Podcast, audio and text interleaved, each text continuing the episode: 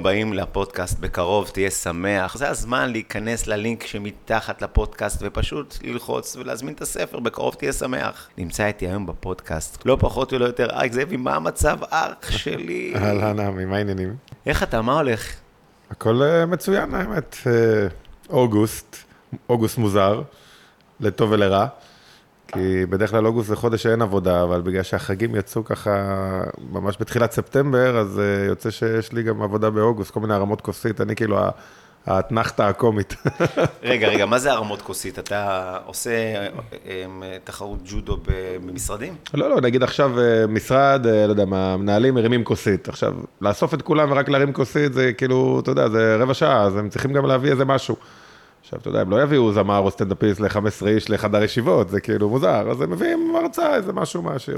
אה, אז אתה עושה הרצאות, בוא תספר כן, לנו על זה. כן, אז אני בעצם מרצה כבר הרבה שנים, אה, עושה, אם אני צריך לתת לזה שם כללי כזה, כותרת כללית, אז זה חוסן אה, מנטלי. אבל אני בעצם לוקח כל מיני התמודדויות מעולם הספורט ומנסה להקביל אותם לעולמות אחרים, אני עושה את זה ככה בדרך יחסית אה, קלילה, כאילו איך אתה צומח מאתגר, איך אתה מתמודד עם לחץ, כל מיני דברים כאלה, נקודות שאני חושב שהן משיקות בין אה, עולם הספורט לעולמות אחרים.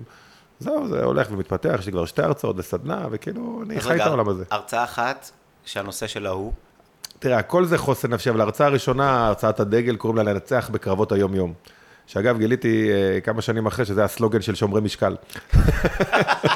לא ידעתי, למרות שזה שם מצוין להכל.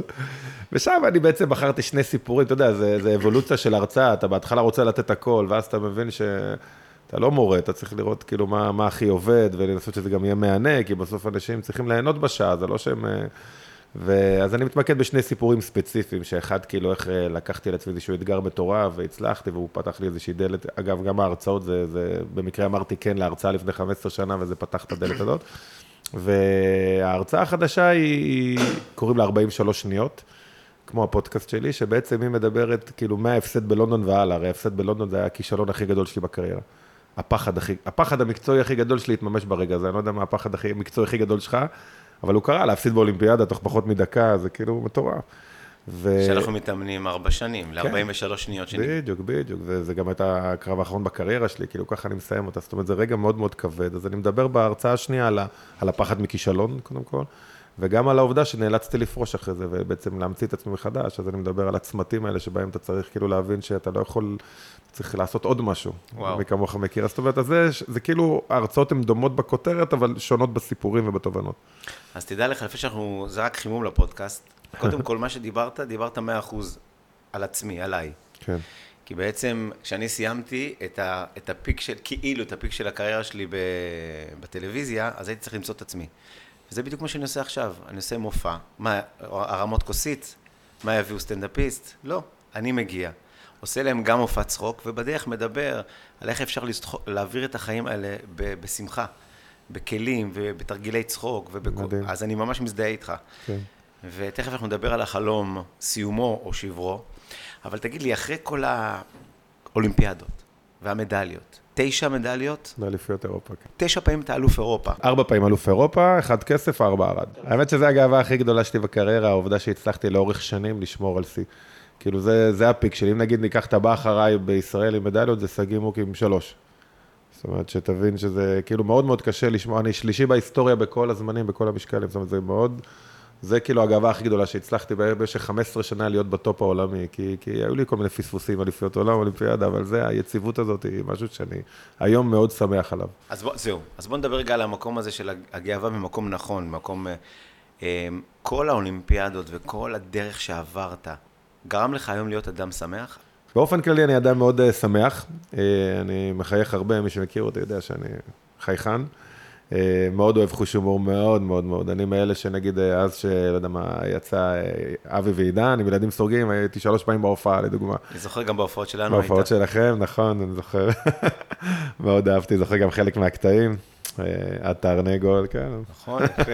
כן, ואפילו את הדייט הראשון עם אשתי, או לא הראשון, אבל אחרי שבוע שבועיים הבאתי אותה אליכם. וואו. אז אני כאילו מאוד אוהב הומור, אני, אני חולה על סדרות של הומור, וכאילו יש אנשים כאילו רואים אותי כזה, מה, כאילו, ג'ודו, פרדס כץ, קשוח, לא יודעים שבפועל, כאילו, אני הכי אוהב אה, לצחוק, כאילו, היציאות שלנו הכי כיף זה לשבת עם חברים, פשוט לצחוק.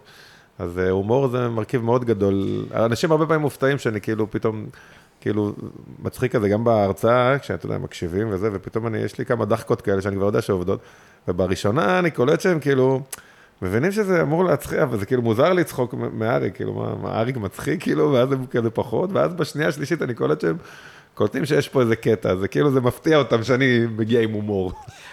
אבל ידעת להביא את ההומור הזה גם לאימונים ול...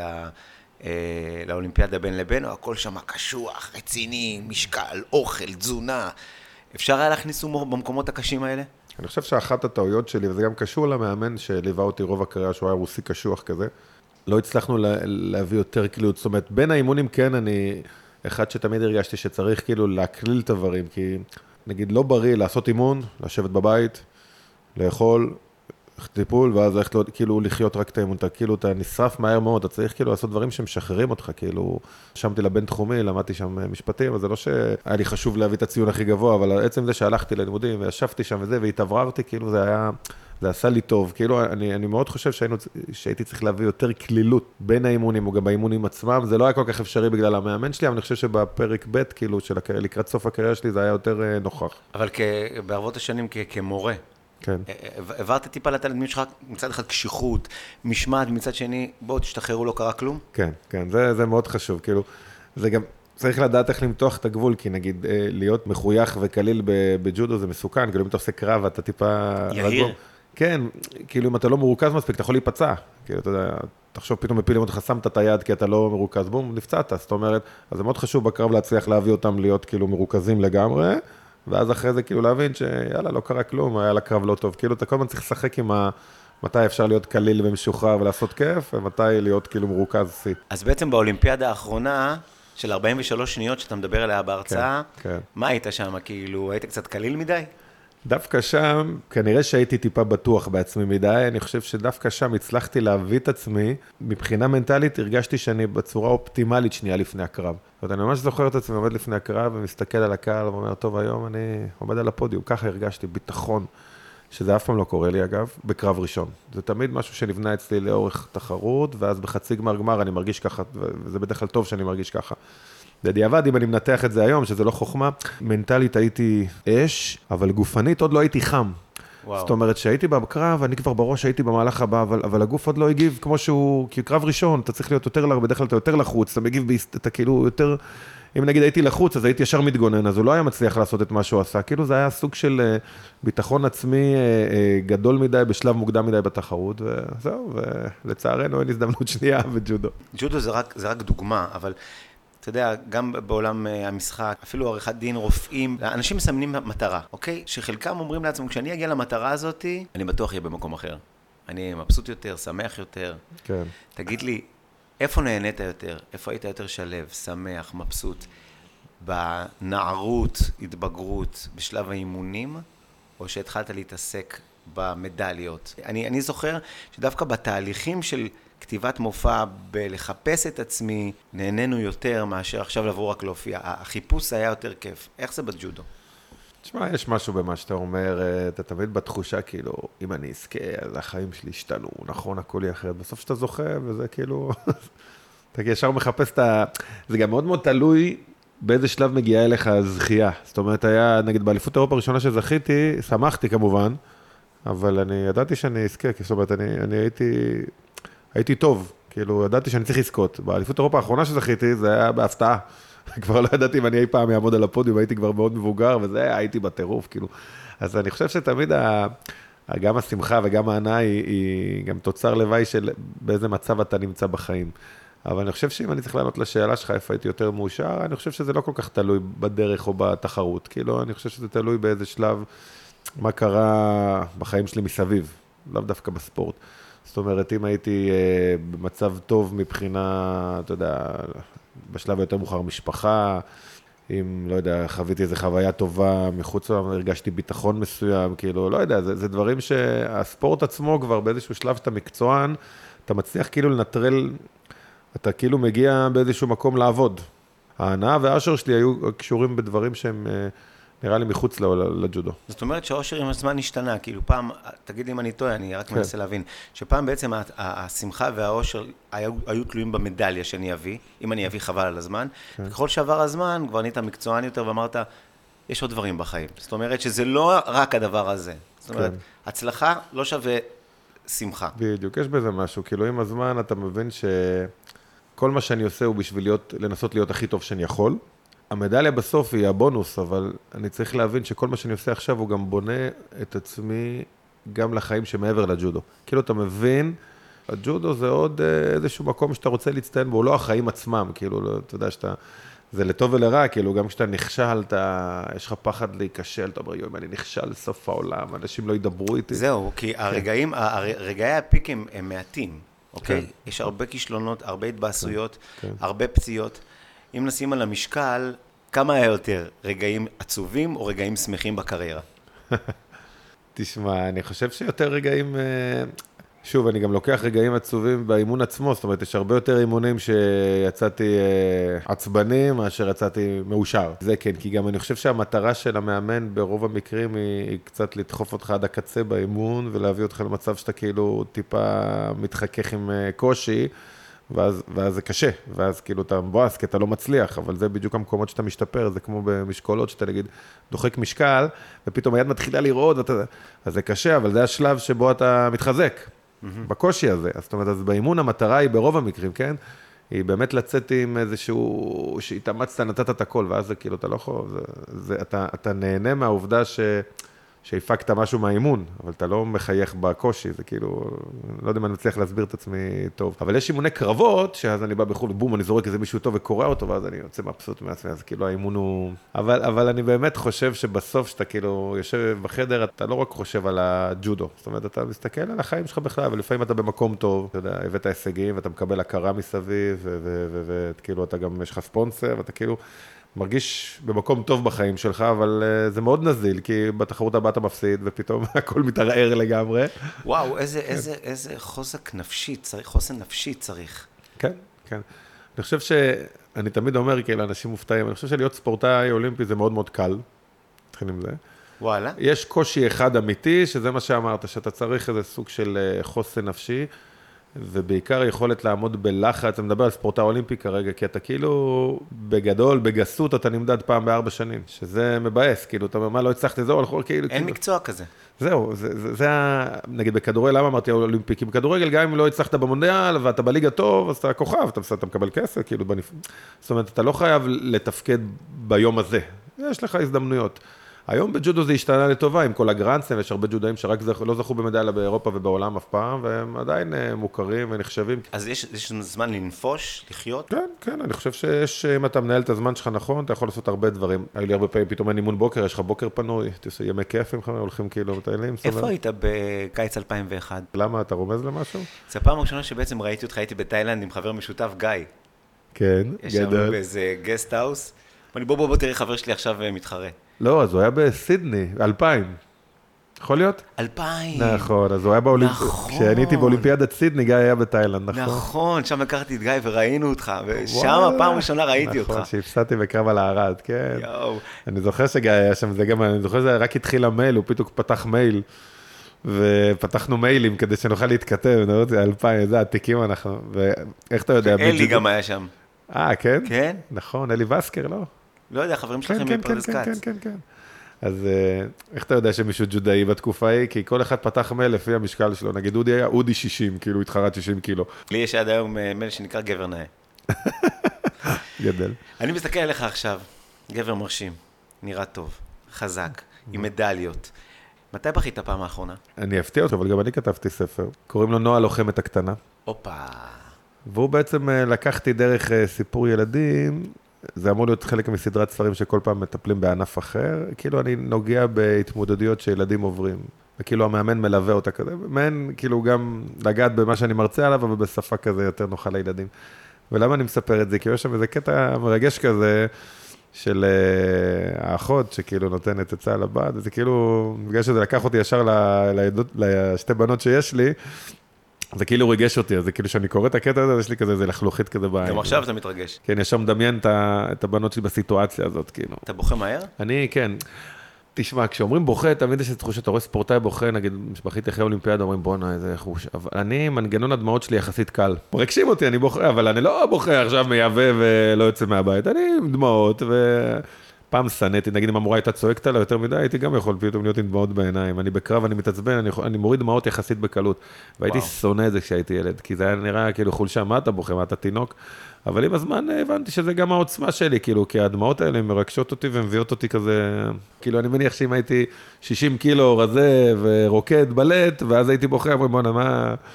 כאילו, זה הסטיגמות שיש לאנשים, אז כאילו, אני יכול להרשות לעצמי אה, להיות יותר רגיש, כי כאילו, אני...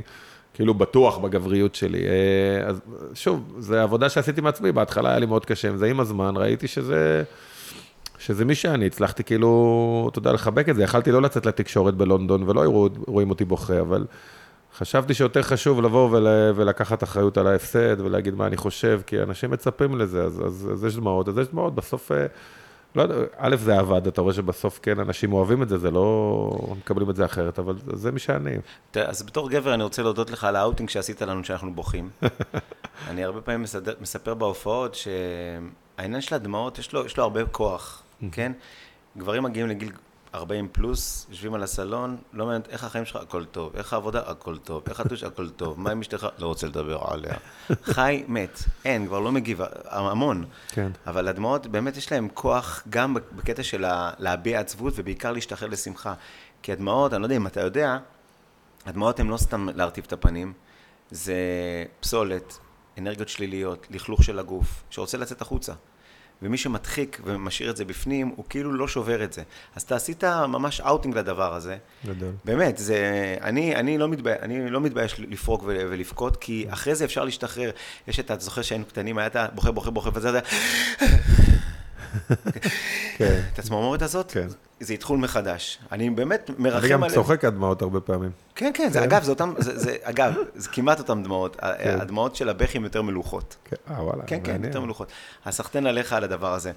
אמ, תגיד לי, אתה זוכר את הרגע הכי קשה, שפל בקריירה שלך, מלבד התקופה שעשית בלונד? מה, מה הנקודה שאתה אומר, זה הסכלה עכשיו? תראה, הכישלון הכי גדול שלי בקריירה בלונדון, זו הייתה הנקודה המקצועית הכי נמוכה שלי. אה, שם הרגשתי באמת את ה...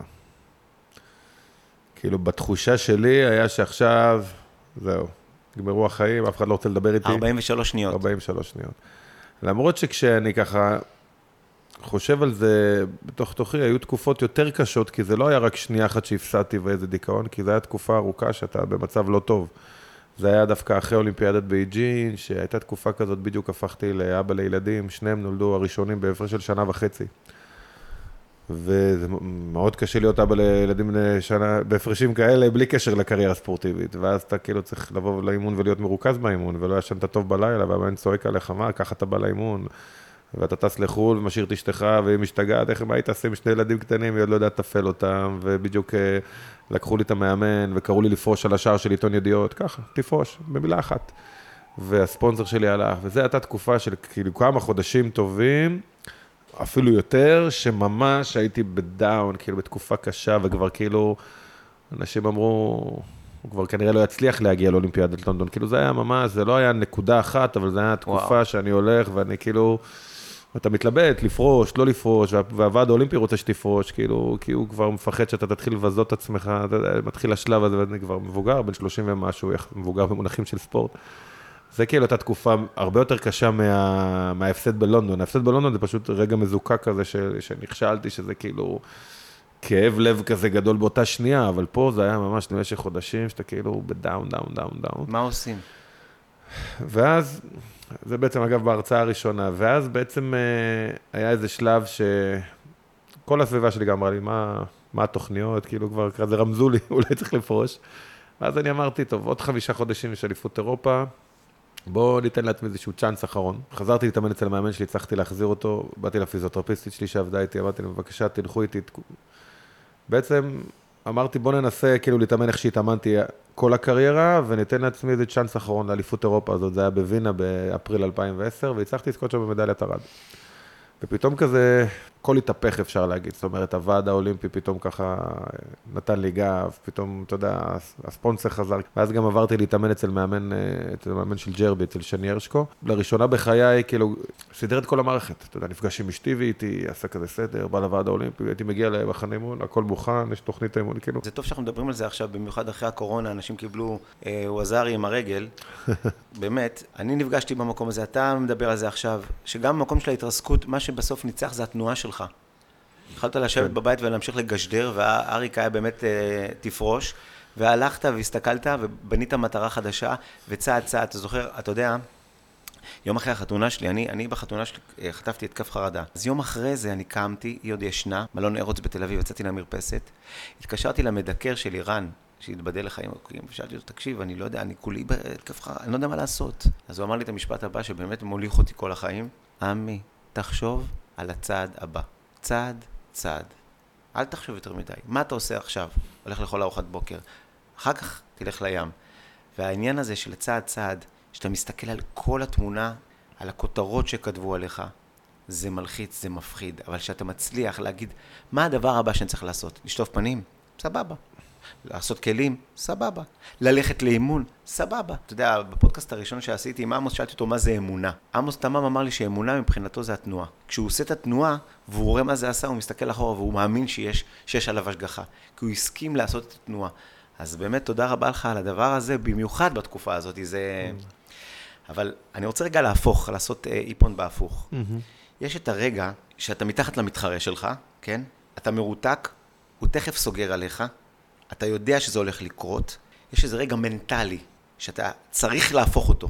הרגעים האלה של תכף נגמר האוויר, תכף נגמר הזמן, ואתה בכל זאת מצליח, ואתה בכל זאת הופך אותו. מה, מה אתה אומר לעצמך ברגעים האלה? תשמע, שאלה טובה. ככל שאתה מכניס את עצמך יותר פעמים לסיטואציה הספציפית הזאת ומצליח להתמודד איתה, כשזה מגיע לתחרות אז אתה מצליח לתפקד. כאילו, תגב מסוים אמר את זה, שאחרי שאתה חוטף את האגרוף הראשון, בקרב, בום, כל התוכניות כאילו נעלמות, ואז כאילו האמת צפה.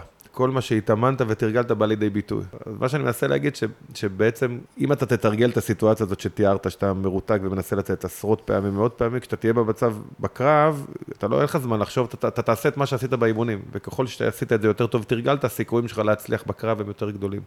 זה כמו, אני מניח, במופע, ככל שאתה שולט יותר במופע, פתאום, אתה יודע, מישהו הוציא אותך מריכוז, עכשיו, אם אתה לא מתורגל במופע, אתה אומר, רגע, איפה הייתי? אבל אם אתה מתורגל, אתה בשנייה חוזר, כאילו, התרגול... אבל מתאמנים על זה מראש? מתאמנים, צריך לנסות, אני בלונדון קרה לי מה שלא קרה לי מעולם, למרות שאני הספורטאי הכי מנוסה שהיה בעולם, אבל אתה מנסה כל הזמן, המטרה באימונים היא כל הזמן לנסות להכניס את הספורטאי למצבים שהוא יפגוש בתחרות. זה מאוד קשה, כי תחרות היא לא אימון, ויש מאות אלפי מצבים, אבל ככל שאתה יותר מתורגל, וכשאתה תפגוש את זה בתחרות, אתה תהיה יותר טוב. אגב, זה לא המתאגרף שאמרת, פישן סקנקווייג, זה רוקי בלבואה אמר את זה ברוקי שלוש. אולי, אה, אולי גם רוקי אמר שלקח את זה מתאגרף אחר. כן, המצאתי את זה עכשיו. אז, אז אה, זה עזר לך בחיים אחר כך, כי בחיים יש אתגרים. בטח, חד משמעית. אני אתן לך את הדוגמה הכי פשוטה, הרי ההפסד הזה, הכישלון הזה בלונדון, הוא בעצם אה, באיזשהו מקום כמעט וגרם לי לא לפחד מכלום. כאילו, אומר נגיד הפודקאסט הזה, נגיד אם הוא לא הצליח, אז מה אם הוא לא הצליח? כאילו, מה קרה? טוב. לא, הצליח הפודקאסט, הספר לא יבקר. טוב. אני יודע להתמודד עם אה, אכזבות יותר טוב מרוב האנשים, כי ככה חייתי, כאילו, אני רגיל אה, לקום ולהמשיך הלאה, לא לעשות מזה עניין. אבל אם היית יכול לחזור בזמן, היית אומר משהו לאריק ההוא, של סידני 2000? בטח, הייתי אומר... הייתי אומר לעצמי, כאילו, להיות הרבה יותר חוצפן ממה שאני. כאילו, וואו. בטח, הרבה יותר אה, חוצפן ספורטיבית, כאילו, הרבה יותר אה, עקבות כאלה, שאתה כאילו אומר, מה, אני אזכה, אתה מקטין את עצמך, טוב, נהיה שביעי בעולם, זה טוב, זה נכנס לסי, כאילו, דברים שהם לא, לא, לא, זה לא היה אני בצעירותי, ו, ואני מרגיש שקצת, אה, כאילו, אני מרגיש באיזשהו מקום, אני יודע שזה מצחיק להגיד את זה, שהקריירה שלי מאוד מפוספסת. הייתי צריך להגיע להרבה יותר הישגים ממה שהגעתי. למה? כי, כי היית נחמד מדי? כי, תראה, יש גם סיבות אובייקטיביות, טעויות שיפוט, ואני עשיתי את זה בסדר, אבל יש דברים שכאילו הרגשתי שאני הייתי טיפה כאילו, עצרתי את עצמי בראש, כאילו, זו הייתה קפיצה גדולה מדי. כאילו, מה, אתה כבר בגיל כזה תזכה בה, זה לא יכול להיות. אני עשיתי קריטריון בגיל 19 לאולימפיאדה ולא שלחו אותי. אז היה איזה שטות כזאת, הם, הם שינו כבר את החוקים מאז, אבל אני לא נסעתי. אז בתקופה ההיא של אה, שנות האלפיים, מקום שביעי, שישי. וואו! מה זה, היינו זוכים במדליה בטורניר, זה היה ככה, עד, עד שנת 96, אני ממש זוכר את זה, היינו זוכים במדליה בטורניר, והיינו מביאים אחרי זה לאימון משקולות אה, שתייה ועוגות. כאילו חגיגה, מדליה בטורניר, זה היה מטורף. אני לא אשכח שהמאמן הרוסי שלנו התחיל לאמן אותנו, הוא הגיע מרוסיה, לו הישגים אולימפיים, ואז אה, יש איזה ספורטאי שגם היה נחשב מאוד מוכשר, אני גם לא אגיד את שמו, היה באמת, היה כוכב של הנבחרת, בגיל 20 הוא כבר רוקי בלבוע. הוא כבר היה מקום שביעי בעולם בגיל 20. ואז כוכב הזה לא רצה לעשות איזה משהו שהוא אמר לו, ואז הוא אמר לו, תגיד לי, מי, מי אתה חושב שאתה? אלכס אומר לספורטאי, אז הוא אומר לו, מי אני? אני מקום שביעי בעולם. הוא אומר לאלכס, ואלכס מסתכל עליו, ואומר לו, אני לא מאמין שאמרת את זה, איזה בושות. ש...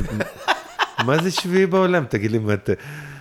לפני שאתה זוכה בזה, אל תדבר, כאילו, והוא, עכשיו הוא היה רציני, אלכס, כאילו, איך אתה בכלל לא מז... מה זה שביעי בעולם? זה כאילו... אז עכשיו, אנחנו הסתכלנו, היינו בשוק שאלכס קוטל את הכוכב וואו. הזה, כאילו, כי, כי מבחינתנו הוא היה שביעי בעולם, הוא היה כוכב.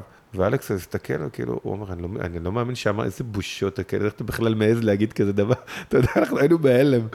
כאילו, כן, אלכס הביא כאילו את ההישגיות שהוא בא מרוסיה, כאילו, נראה לך שברוסיה מישהו היה אומר למאמן שלו, אני שביעי בעולם, כאילו, היה מטיס אותו לחו"ל, מה זה? שמע, אתה, אתה מלמד אותנו פה שיעור בלחלום רחוק. כן, לגמרי. ולחלום רחוק, כן. כאילו אנחנו שמים לעצמנו את את המקום שביעי הזה, כל אחד והסרט שלו, אני מספיק לי משכורת כזאת, כן. אני מספיק להיות בתוכנית הזאת, אני מספיק קל לי לנהל את התיק הזה, זהו, לא. בוא אני אתן לך משהו מפוצץ, משפט של מיכאל אנג'לו, שאני שם בהרצאה שלי. מכיר, מכיר, יהודי בדיעבד.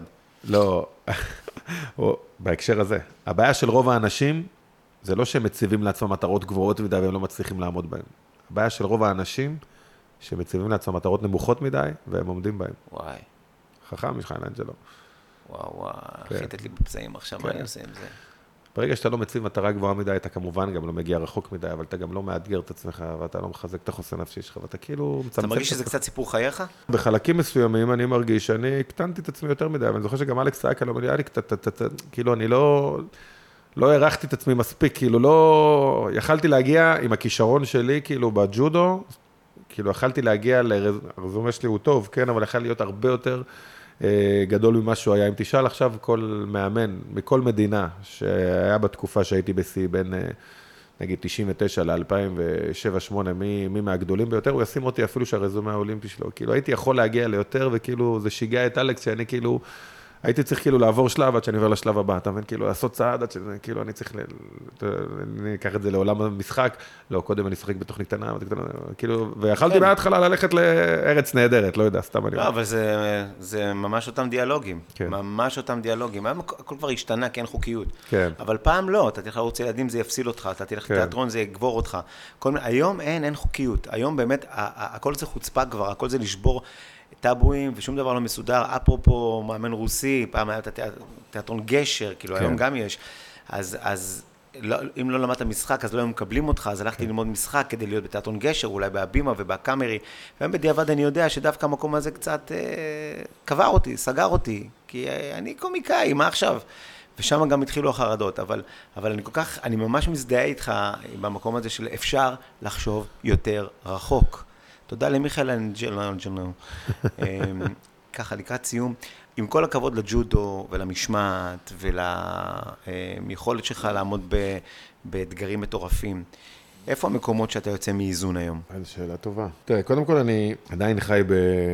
במצב של חוסר ודאות. אני עכשיו דומה לשחקן, הפרנסה העיקרית שלי זה הרצאות, הן יכולות להיגמר, לא יזמינו אותי. יש לי משפחה, כאילו, אתה... אז, אז כל הזמן אני ב...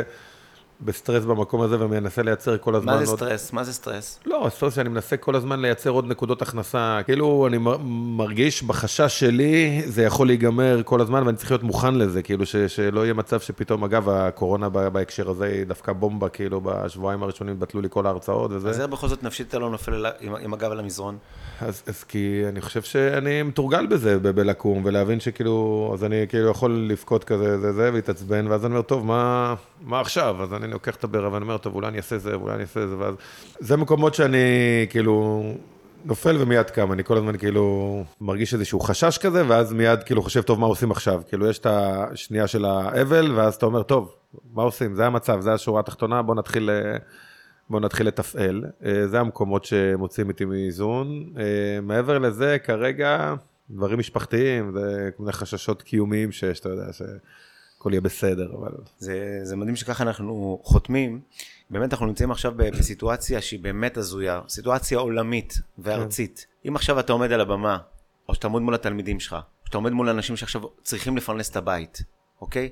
איזה כלים אתה יכול לתת לנו כדי לשמור על האופטימיות? מה אריק אומר לעצמו ברגעים שהוא, בתקופה, בשנתיים האלה, ש... שהוא נופל, שהוא נשבר, שהוא מתבאס?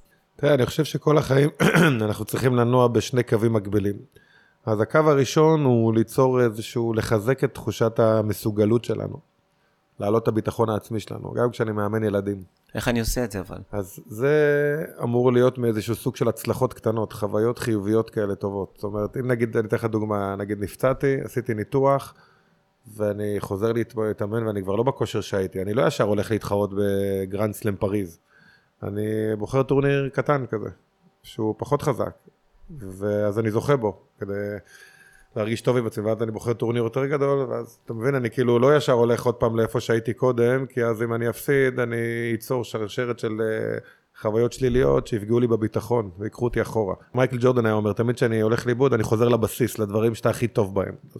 אז, אז לחוות חי, חוויות חיוביות אה, אה, בסיסיות, אני לא יודע, כל אחד ועולם התוכן שלו.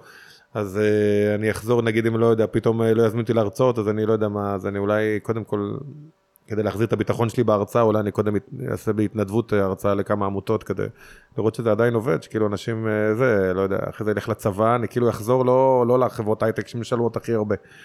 אה, בג'ודו זה אתה צריך ישר לחזור לטורנירים יותר אה, קטנים, בשביל לחזור ולהזכיר לעצמך שאתה עדיין טוב, ואז לאט לאט להעלות את הרף. אז אני חושב שקודם אה, תחזרו לבסיס, אה, לפעמים הבסיס זה יכול להיות המשפחה, כאילו הדברים הכי חשובים, שהכי גורמים לנו לאיזושהי תחושה טובה כזאת, ואז עוד פעם תשקמו את עצמכם, ואז עוד פעם טק טק טק לעלות מחזרה. תודה רבה באמת על מה שאמרת עכשיו, כי בעצם אתה דוגמה, אתה יודע, אתה להרבה אנשים דוגמה. אריק הגדול, המצליח, ששבר פה שיאים, מדבר מהמקום האמיתי. אז כל אלה שבאמת נמצאים, וגם אני עברתי את המשברים האלה, אחרי שהרבה מאוד שנים היינו צמד והתפרנסנו, הייתי צריך לחזור עוד פעם להפעלת יום הולדת, וללכת לעשות לחברות, ומשם האש כבתה.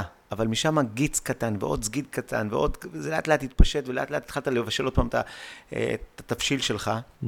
או להמציא אותו מחדש, אז באמת, כל אלה שנמצאים עכשיו בצמתים, השמחה לא נופלת, היא לא פתאום קורית, לא לוקחים שום כדור, או מתחילים uh, לעשות איזושהי פעולה והיא מגיעה. כן. בסוף, השמחה והאושר והמקום שלנו זה תוצאה של התנועה. ואתה דיברתי פה על התמדה, כן. להתמיד, לא להיכנס עם הראש בקיר, זה לא התמדה, אלא כן. להמשיך לעשות תנועה. אתה טוב במשהו, להתחיל את המשהו הזה עוד פעם, לחזור לבייסיק. כי כשאתה עושה תנועה, mm-hmm. מתחילים לינקים לקרות, זה שומע נכון. עליך, זה קורה, מאוד מאוד מחזק לשמוע את זה דווקא מאנשים כמוך. תודה. אנשים לא יודעים, אבל אתה באמת ב-15 השנים האחרונות, אחד מהמרצים הכי עסוקים בארץ. כן. יש לך קהל ויש לך הרצאה, אני שמעתי לפחות אחת מהן, מטורפת. ואני מאמין שתכף אתה תחזור, כי כולנו כבר עם המסכות התרגלנו, הקורונה הולכת להיות פה כמה שנים. אז אני באמת רוצה להגיד לך תודה רבה. אני תודה באופן אישי קיבלתי ממך עכשיו השראה איך לא להפסיק לחלום, להיות גם חוצפן, לחשוב יותר ממה שאני מדמיין לעצמי, לא לחשוב 2-3, לחשוב גם 20-30, לא לפחד, כן. להמשיך להתמיד, כן. לא לפחד לבכות כמו שאני בוכה. כן. זה משחרר, ולזכור שגם כשאנחנו קובעים איזושהי נקודה, זה לא הדבר הכי חשוב.